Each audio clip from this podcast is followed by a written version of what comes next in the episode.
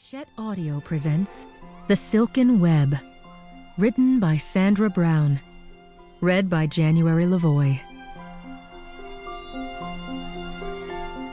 Chapter 1 The children began shouting and shrieking as one discordant voice when the kite dipped and spun crazily before it started to nosedive. Look out! Kathy, don't! Pull up! No, Kathy, no! Kathleen, her eyes never leaving the erratic kite, clamped her teeth over her bottom lip and pulled the string taut. She took several running steps backward, raising the kite string high over her head and dodging the sneakered feet of a dozen excited children. Let out on it a little, sweetheart. The voice was deep, masculine, and totally unexpected. Kathleen didn't have time to fully register it before she barreled into the man who'd materialized behind her. Startled, she dropped her arm, and the kite went into a steep nosedive. It smashed into an oak tree and was hopelessly impaled on a limb, its tail enmeshed in the leafy branches.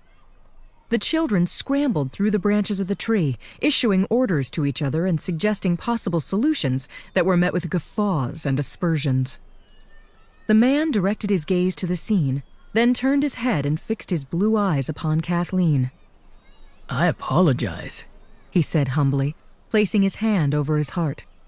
The gleam in his eyes made Kathleen doubt his sincerity. I thought I was helping. I could have handled it.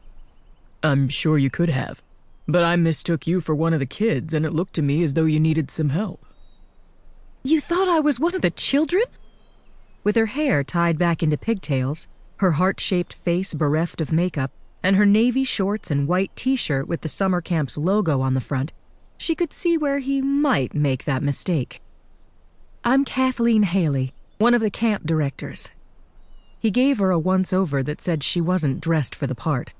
I double as a counselor, she added, extending her right hand. The blonde giant with the thick mustache shook hands with her. My name is Eric Gudjonsen, spelled G U D J O N S E N, but pronounced Gudjonsen. Am I supposed to recognize your name, Mr. Gudjonsen? I'm the videographer who'll be shooting the documentary for UBC. Didn't the Harrisons tell you that I'd be coming? If they had, it had slipped her mind. They didn't say it would be today.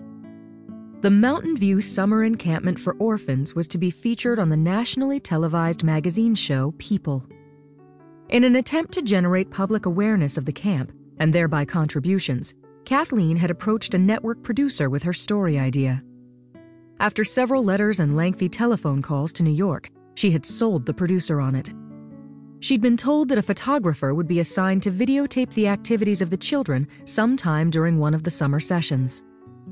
She hadn't given any thought to the videographer, nor what he would be like. Weren't all photographers a bit myopic?